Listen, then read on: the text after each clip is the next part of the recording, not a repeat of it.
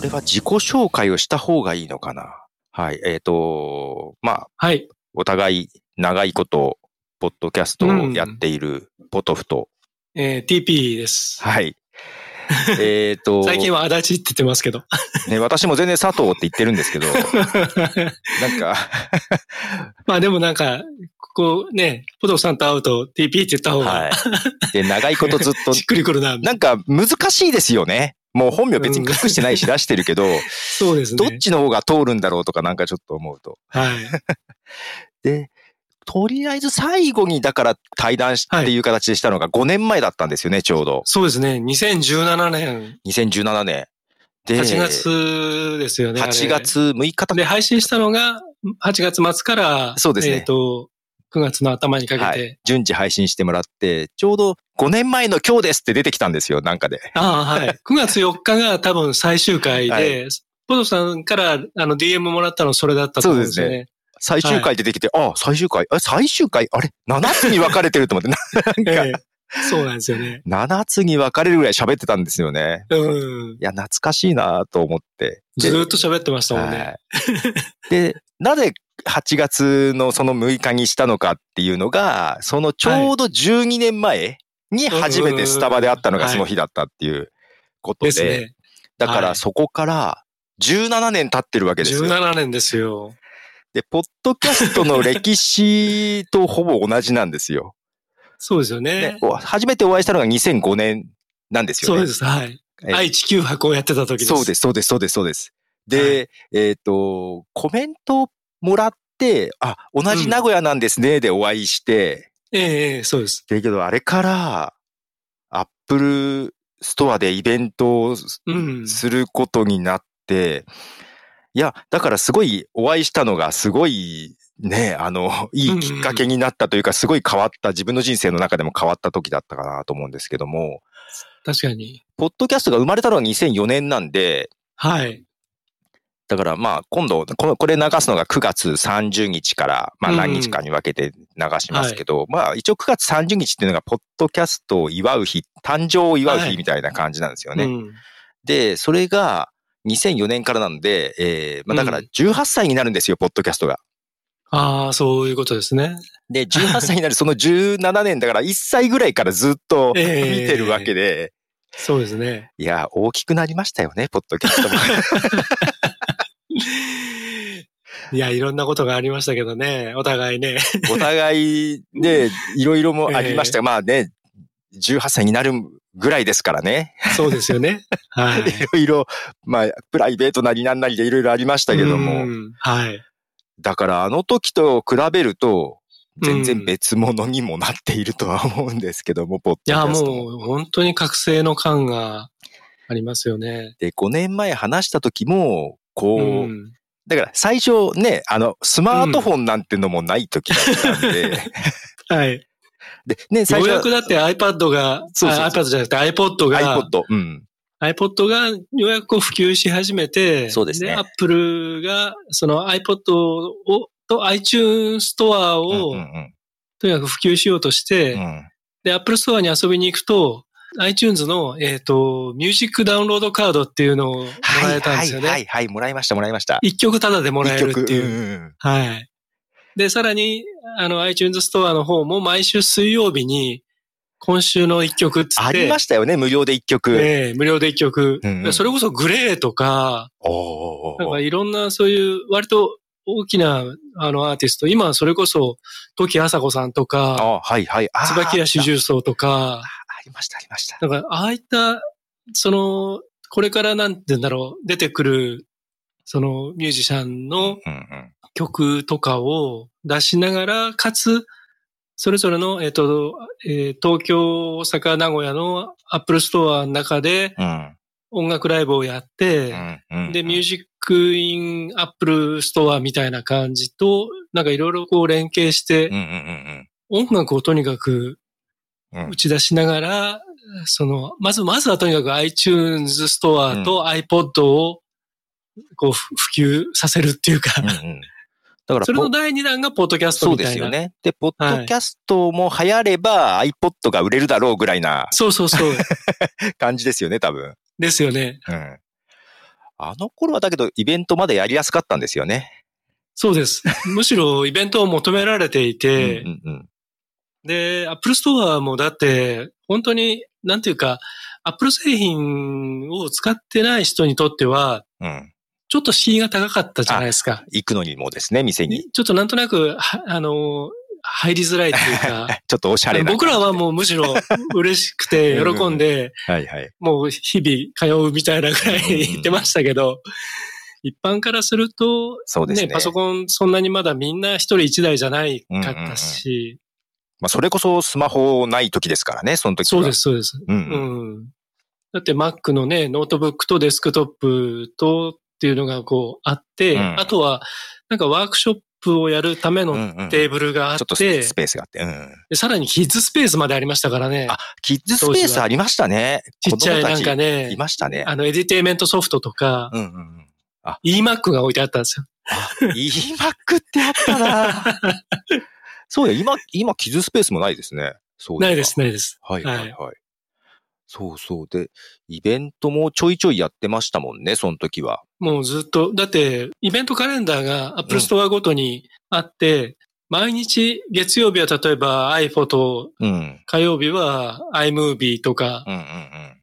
そんな感じでやってましたもんね。で、私の記憶だと、アはいッ。プルの日本のイベント担当が変わったところで、急に厳しくなったっていう記憶があるんですけど。結局企画書を国内で、あの、ジャッジしてたのが、うん。クパチーノに全部送るようになって、うんうんで、Apple の本社の決済取らないとできないっていう。結構早めに企画とかなんか資料をくれみたいな感じになって、そうなん ですよ。いつもバタバタで土壇場で作ってたのに。はい。 そうなんですようね。ん、だから、ね、TP さんも結構いろいろはいやってたじゃないですか。は い。イずベっントとレギュラーでやらせてもらってたんですけど、今はそもんうな。 30、30何回やりましたからね。ですよね。はい結構やってましたよね。子供向けとかもやってた。ええチャンネル3つぐらい使っうんうんうんてうん。やってましたね。なんだろう。その5年前にお話しした時は、うん。ちょっと離れてた時期かな。離れて戻ってきた時ぐらい戻ってき、あ、そうだ、もうですね一回これから戻っはいてきた、が来るっていう感じでしたよね。そうですね。で、はい、私もちょっと頻度が落ちていて、ええ復活してもがいてた時期なんですよ。ああああああ、そうですよね。うんう んそのためにいろんな人にお会いして、はいお話聞いたりして、なんかな、なんかなやろうかなって考えてた時期だったんですけど、うん。で、そっから今、ね、今も番組いくつかやられてると思いますけど、はい。あれ、結局も戻ってきた理由とかっえて、えどんなんでしたっけその時も聞いたような気もするんですけあうーどん。と、僕は、その、Apple Store でずっと、ポッドキャストビギナーズクラブっていうう、んうんうんどちらかというとビギナー向けのものを配信する側にとっても、その、リスナーにとっても、うんポッドキャストをもっといろいろみんな使うといいのにっていううん。ことの、なんか、プレゼンテーションイベントうん。と、あとワークショップをやっていたんですけれども、うんうんうんあの、だんだんそのポッドキャスト自体の仕様が変わっていって、うんうんうんで、ダウンロードからストリーミングにそうです移ね。り変わっていって、うん。で、その僕がその持っていたそのポッドキャストのその面白さっていうところとちょっとまあ、微妙にずれ始めてきたときに、ああ。まあ、僕自身もちょっと忙しくなっちゃったりとかして、で、一旦ちょっと、あのーまあ、なんていうんですかな、情熱も冷めたっていうのもあって少し。いや、わわかりますよ。 すごく、すごくわかるんですよ。 で、なんかいろいろこう求められる声は届くん ですけれども、うんうん正直ちょっと疲れてた部分もあって、はいはいは で、あの、で、自分自身も僕、前に、5年前に会った時、ポトフさんにも話したんですけど、僕もともと別にそんなに IT とか、うウんうんうんェブとか、そういったものが、その明るい人間ではないので、うんうん直感でやってる方なの で、うんうんで、ただ、えっ、と、ほ仕事的に企画だったりとか、プロデュースだったり、ディレクションっていうものが、その自分の一番、まあ、そのいい部分っていうか、うんうんうんだからそれでいろんなことを今までやってたんですけれども、あの、なんていうかな、それが、こう自分の中でうまくこう、結びつかなくなっちゃってきたんですよね。ああ、だだんだんけ、ど、うん、その、番組は聞いてたんですよ、いろんな番組うんうんは。うんうんで、かつ、あの、自分も辞めるつもりはなかったうんのうんで、うんうん。 ただや、やれてなかっただけで。はいはいはい。だから、あの、えっと、終わりますとか、そういうのも何も思ってなかったんですけど、うんうんうん細々とはやってたんですけど。なんか、その、7月7日始められたはい日、はい。そうで す、はい。そうです。 1年にその日はやるみたいな感じでやられてましたそのよ、日は、一日が、えっと、7月7日と1月1日。ああ、そうそうだ、そうだ、そうだ。はい。この2つだけは絶対何があってもやるっていう。はいはいはい。いう形でやってたんですけどね。で、あの、ちょうどポトさんと、その5年前に再会したちょっと前の時に、あのー、なんていうか、それまで僕本業とポッドキャストっていうのうんをうん。分けてたんですよね。はいはいはいはい。うん、で、ポッドキャストは、えっ、と、なんかこう自分でいろんなことを実験したりしながら、それを、うん仕事にフィードバックできる部分があればぐらいには思ってたんですけど、あえてその、なんか、例えばビジネスシーンで僕はポッドキャストやってますみたいなことを言ったりとか、うんうんうんっていうのはなかったんですけど、ちょうどね、その5年前ぐらいの時に、別にそれなんで俺分けてるんだろうって思 って、けど、最初の頃って、はい。こう、世界も大きくなかったから、ポッドキャストの。うんうんうん。あんまりビジネスになるっていう感覚もなかったですよね。ないないです。 はい。はい。だからまあ、意図的に分けたっていうよりは別に考えてなかったぐらいな感じ。うーん。あ、かもしれないですね。だから言っても通じないんで、話そがう。そうそう、通じないですよ ね。説明するところから入んなきゃいけなくなっちゃうんでね。そうなんですよ。通じないし、誰も興味持ってくれないし、はい、悲しいことに。はい。ご存知のように僕もともとラジオが好きだから、ポッドキャスト始めたっていうのは一番最初はあったんですはが、い。ポッドキャストの見方、僕自身がみんなにいろいろこうだよって言ってたくせに、実は自分でどっかですごく用途を狭めてたんですよね、自分自身は。あーまあ、ちょっとラジオよりというか。ええそうです、そううんでうすん。うんうんで、それが、もっとなんていうか、もっと何でもできるんじゃないうんっうんうんうんていうふうに自分で、自分にこう気づかされたというん。うなか、るほど。相談されたのがきっかけで、いろいろやっていくうちになんか、ええあはいこんなこともできたんだっていうのが ええ広がったんでそうすね。はいはいそうはでい。ちょうどその頃に、ポトフさんが、あの、テーブルマークさんとかいろんなので、はいレシピ本をはい。配信したり、ちょうど iPad が出た頃こうね、普及し始めて普及るし始とめた頃ころで、EPUB をすごくいろいろこう、解いていた時期あったじゃないですか。そうですね。これ、なんか今、なくなっちゃった仕様なんであれなんですけども、ええ今、音声だのポッドキャストの他に動画のポッドキャストもね、なんかまた話は出てきてますけど、PDF のポッドキャストっていうのも、アップルだけはできるんですよね、今も。そうなんです。他にはできないけど。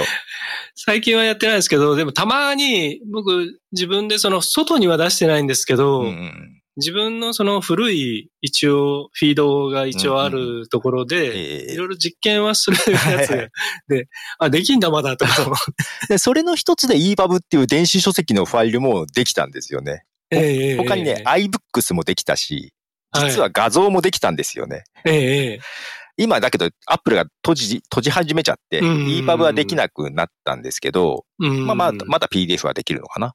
だからね、そこで、なんか、その、ポッドキャストを、まだまあ、なんか自分はやってたつもりで何もやってなかったなああー、ぁ、ななんてるほ思ど。ってうんうんうんで、その時にちょうどコンテンツを作りたい。だから自分が、こう、ポッドキャスターとして、その、なんか喋って発信するっていうよりも、うんうんうん番組作りが面白くなっちゃって、作る方です ね。プロデュース側です作る方ね。もとでもともと本来の仕事、うんうんうんうんの方ですよねはいはいはい。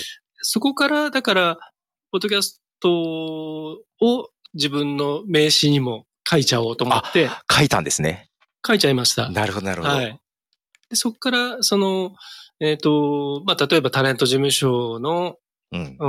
ん、番組だったりとか、はいはいはい。えっ、と、そう音楽のプロモーションだったりとか、うんうんうんで、いろいろやり始めて、要するに僕が出てないところで、足立っていう名前とか TP っていう名前がないところで、リアルなリアクションっていうんですかうね。ん。はいはいはい。もともと僕のリスナーさんとかっていうんじゃなくて、はいはいはい。でそういうのの、こう、あの、アナリティクスを見て一喜一憂するっていう。なるほど。完全に裏方ですね。プロデュース側そでうですすね。そうね。はい。かもで、。それをやっていったって感じですね。それがあの頃の5年前ぐらいがやり始めたぐらいだったんですね。そうです。うんうん。いはい。や、それで言うと私も、あの後2018年ぐらいから、まあその前から、えっ、と、サーバーを用意したりとかはしてたんだけど、あるポッドキャストの制作会社、うん。プロデュース会社の裏方やってたんですけども、はい、 2018年からちょっと全面に企画としても出るようになったんですよ。はいはい。だからちょうどあのぐらいから私も結構ビジネスに直結した感じでやっていて、うんうん。なんか、ししばらくそんなに頻繁に会ってないんだけど、結構動きが同じだなと思って見てたんです。そうですね。 で、その5年前ってアンカーがまだ出てくる前なんですよね。そうです。だから今またちょっと変わってるじゃないですか。 もいっや、もう。とやりやすく。僕今、あの、自分の、その元々のエアーズファクトリーポットレディオっていうのを、をうん。えっと、もっと手軽に、うん。その、かつてはどうしてもその、自分がイベント主催をしてたりとかすると、うん。自分の番組でやりながら、うん。告知ばっかりになっちゃった時があったりいして。やー、それはありますよね。イベントのお知らせばかりで。はい。そうなんです。で、なんか、で、あと、例えば誰かに頼まれてるのとか、あと自分が関わってる企画のものがあると、それやっぱ言わないとう。うんい。けないじゃないですか。はい。ってなると、なんかもう全然自分の発信じゃなくなっちゃってっていうのもちょっと熱が冷めた部分がああっー、たんわかですけど。ります、わかります。はいはい。だからそれをその、えっ、と、アンカーが出たことによって、うん。えっ、と、今前、あの、ずっと他でやってる番組も全部もうアンカーに全部引っ越しちゃったんですけど、おもうすべててアンカーにしちゃったんですね。そうなんですね。うんはい。。で、えっ、と、自分がそれをやるために、自分がわからないといけないので、うんうんうんうんもう繰り返しになりますけど、僕はあんまり明るくないので、そういうの。 だからまずは自分で学習しようと思って、うんうんで、自分の番組をそっちへ移そうと思ったんですけど、シーサーの仕様でできなく て、もうしょうがないから、はいあの、エアーズファクトリーポッドレディをセパレートボリュームっていう形にして、はいはいはい別冊っていう形にして、はい。分けてですね。分けて、うんで、もう、あのー、えー朝、はいあ仕事始める前にうんうんうん収録して取って出しっていううんうんスタイルにしうて、ん。はい。で、割とそれこそ気が乗れば毎日だったりと か、はいはい。いうぐらいにやり始めることができて、それで今また、そのポッドキャストが面白くなっていて、そこでいろいろこうつながりが出てきたっていうところ、それを支えてくれてるのは本当にアンカーのあの手軽さですね。でだから今のね、ちょっと、ポッドキャスト見直され始めてますけども、アンカーの功績は大きいは大きいですよね。大きい です。はい。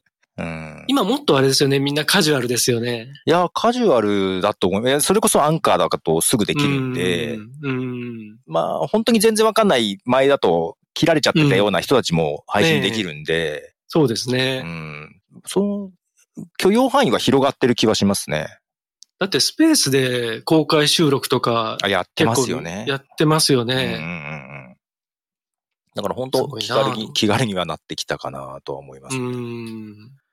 そう。不動さんはこれからなんか企んでることはあるんですか企んでることはね、 あんまりなく、まあ、ただ、もう趣味なんで、新しいツールとか出てきたらとりあえず試すとかいうのをやってるんですけど、ええはいい、や、だけどそれこそ、昔、その、ほら、iPod にマイクつけてね、うん iTalk あ そうですね。やってたじゃないですか。で、歩きながら、特にね、あの、TP さんはラもうね、ラジオが好きでやってて、うんで私全然そういいうしがらみがなく、うんうん。音声ブロログで最初からやってて、歩きながらとかやってえて、えええ。で、それが、なんかアンカーやり始めたら、そっちが簡単になっちゃって、ああメインのマイカップオブティーでななんか更新がしにくくなったんで、 ちょっと住み分けしようと思ってメインの方を1時間2時間とか喋るようにしたんですよ。ああ、なるほど。そうしたらなんか外歩きのやつがなくなってきたんで、最近その外歩きであーもうメインのやつを作って、ええ。今ちょっとそれで満足してます。 原点回帰じゃないけど、ああ、昔こういう風にやってたっていうのをやって、なんか。いや、でもね、わかりま す、すごい、それ。その原点回帰っていうのは。だから、 TP さんもあれですよね、アーズファクトリー、はいポットレーディオも、はいなんかちょっと原点、前、朝やってるのって原点回帰に近いじゃないですか。そうなんです。はい。なんかすごく楽しくないですか 楽しいです。今だってやりたくてやっ てますもん。そうそうそう。なんか昔っていうか一時期義務的にやってましたけど。そう、そうなんですよ。だから一時期私も配信落ちた時ってやっぱりそういうのがあったんですよ。義務、ええ義務になっちゃってるというのと、告、 なんか告知ばっかしてるなとかいうのって、はい。でそういうのがなくなるとすごく楽しいですよね。楽しいですね。で、まあリスナーはもちろんね、増えたら増えたで嬉しいんですけど、まあなんかそれ関係なく楽しい部分あるじゃないそでうなんですよ。はい。すか。今のちょっと満足してます。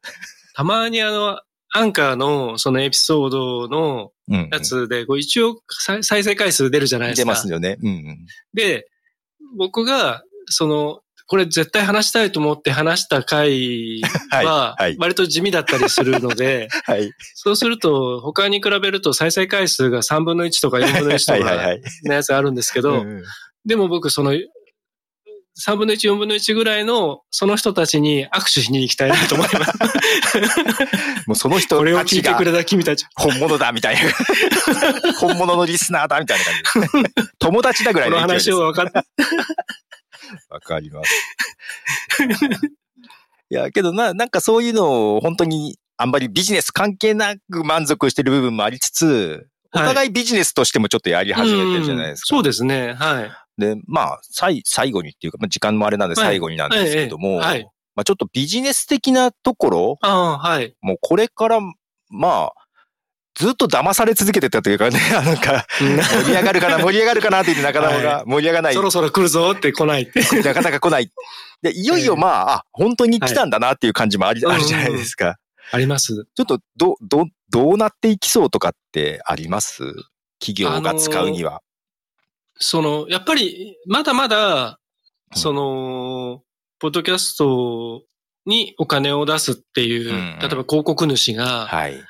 お金を出すっていうところは、ちょっとまだそんなに簡単ではないんですけうどんう、んでなどんだけ聞聞かれてんのっつってアナリティクス見せたところで、うんえ、こんだけってなっちゃうじゃないですか。はいラジオのね、あの、エリアというかと比べるはとい全然及ばないですからね。はい。だけど、ぶっちゃけた話、ラジオって聴取量率って、いわゆるテレビでいう視聴率に相当すうんうんる聴取率のリサーチってしてないんですよ。そうですね。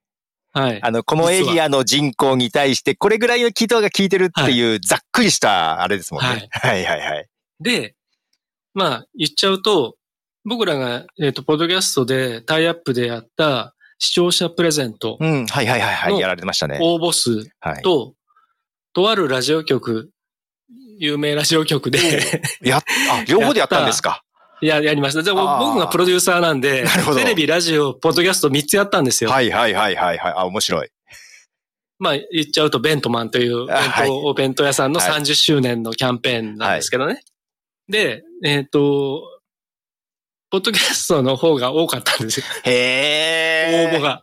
そうなんだ。いや、けどなんか。テレビにはかなわなかったんですけど、はああ、ああ、ああ。い。やっぱりラ日ジオ本より多かったんですよ。日本人はテレビ好きだなはい。けどラジオより多かったんですか。そうな んです。で、おーかつ、えっ、と、ラジオは、まあ一応そのタイムフリーで聞けたとしても1週間。一週間ですね。じゃないですかうんでも、ポッドキャストは、で、インタビューとかっていうのはアーカイブで未だに聞まけるんだですよね。残ってますよね。うん。で、それは常にアクセス数はそれなりにあるんですよ、未だに。うんうっんうんていうのをいろいろこう総合的に、まあセールスシートに簡単にちょっとまとめていって、うん。うん。いろんなところに今プレゼンテーションをし始めて、うんうんうん自信を持って、前はちょっとあ正直僕、あまり自信を持って、いやいや、わかります、それは。プレゼンテーションしてなかったんですけど、私も広告代理店の人間だったんで、ええいやー、広告効果で考えたらちょっと強くは言えないなとかはありましたからね。 はい。あ、けどもう今だいぶ変わってきてるんですね。そうです、そうです。で、あと、動画の、いわゆる再生を始め、例えば30分の動画で、はいはい30分ずっと見てる人の人あ数、割合と、視聴維持率ってやつ音声ですねコンテン。ツのうん。維持率。ずっと聞いてる、いわゆる離脱率っていうんですか、はい。圧倒的に音声コンテンツの方が低いんですよいねや、。それはそうですね。最後まで聞いてくれる人の率はそうなんです。違いますよね。で、そのデータと、あとその、例えば、えっと、つい最近も、えっと、とある企業さんのインタビューをさせてもらったりしたやつの、うん。えっと、デイリーの、うん。えっと、エピソードごとのチャートはいがはいはい。デイリーの見チャれート。うるん。んですけど、はい。チャータブルで、えっと、見れるうんページがあるんですけど、そのポッドキャストのアクセス解析してくれるチャータブルってサービスですね。はいそうですはい。はい。それの、えっと、国内の、えっと、ニュースカテゴリー、ニュースカテゴリー。はい。と、エンターテインメントニュースカテゴリー、その二つに、そのガジレディオポッドキャストは一うんうん応うん登録してるんですけど、あカテゴリーとしてですね。はい、カテゴリーとして。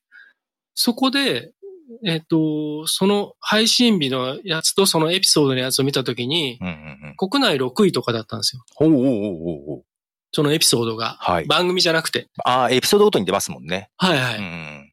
で、それをやっぱり、あの、ああ、と 思って、 あの使える って。ええスクショ撮って、はいはいはい。で、クラントさんにそれ見せて、はい、いたくさんの方聞いていただきました。つって、やそういうデータが見れるようになったのもちょっと大きいですよね。大きいです。はい前は想像でしかなかったですからね。 そうなんです。あははあ、じゃあもう全然前に比べたら自信を持っていける感じにはなってきてそるうなんですよ。だからね、僕自身が本当に今、自信を持って、うん。プレゼンテーションとか、あと企画書自体の、うん。あの、なんか、え中身が変わった感じが自分でします。はいはいはい はい。もうちょっと具体的にはい。効果がありますよっていう感じになぜこれをするのかみ たいな。ああ、なるほど。なるほどね。まあ、私も、もう、なんだろうな、どっちかというと CM よりも、はいもう企業のために番組を作るっていうのがいいのかなとは思ってて、うんで、まあ、海外でもそういうの、ブランドイメージを上げるためのコンテンツっていうことで、ええまあ、ブランデッドコンテンツっていう言葉があるんですけども、うんそれのなんか、はい。白堂さんとかに行った時にも、もう白堂さんもブランデッドコンテンツって知っていて、うん。で、そういうので、やっぱりやりたいよねっていうことは言ってて、で、今も作った番組で、やっぱりブランドイメージを上げるために作った番組とかもあって、なんかそういうのがどんどん増えていくといいなとは思っていて、そうですねで。うん。その辺も増えてくるかなとは思いながら、そうですね。うんあの、そういう、なんていうの、ポッドジャム一回やりますかお久しぶりにえ、どこでやりましょう会 場。やどるとこでしたやりらま。しょうね。あなあ、んかけどそれも面白いですね。できそうな気がするんですよね。今、またちょっと新しい形で。確かそうにです、ね今やるとちょっといいかもしれないですね。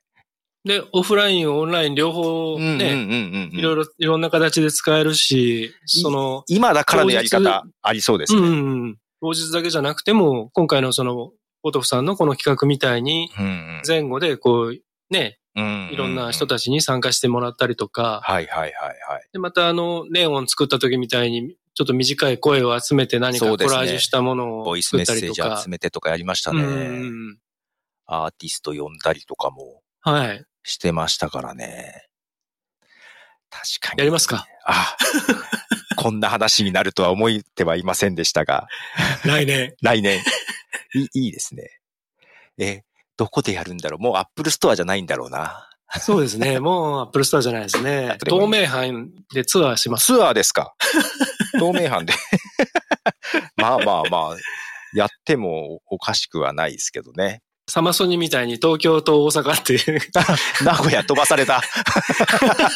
地元なのに飛ばされちゃった。で、僕らはなんかちょっとその、なんていうか、サマソニマニアみたいな、あ、あの、はいあるじゃないですか、はい小さく。ちょっと打ち上げ感覚でやりますから。 あーいいですね。うん。まあちょっとそんな感じで、はい。まあビジネスもね、 うん。ありますが、そのプライベートの方も楽しみながら、ちょっと続けて、そうですね。今は後とい。も、今後ともよろしくお願いします。最近、ポッドキャスト楽しいですよ。いや、本当それが一番ですよね、だけど ね。私も楽しんでやってます。なんか前やった時よりポトさん元気そうだもん。そう、あの時苦しんでましたからね。ポッドキャスト再開したいんですけど、ちょっといろいろ考えてるんで、話聞いてくださいみたいな感じがありましたね、ええそうでしたね。はい。いやいや。まあ、また情報交換もしながら、 はい。ぜひぜひ、よろしくお願いします。呼んでくださってありがとうございまい、す。いえ、ありがとうございました。はい、ありがとうございます。はい、どうも、失礼します。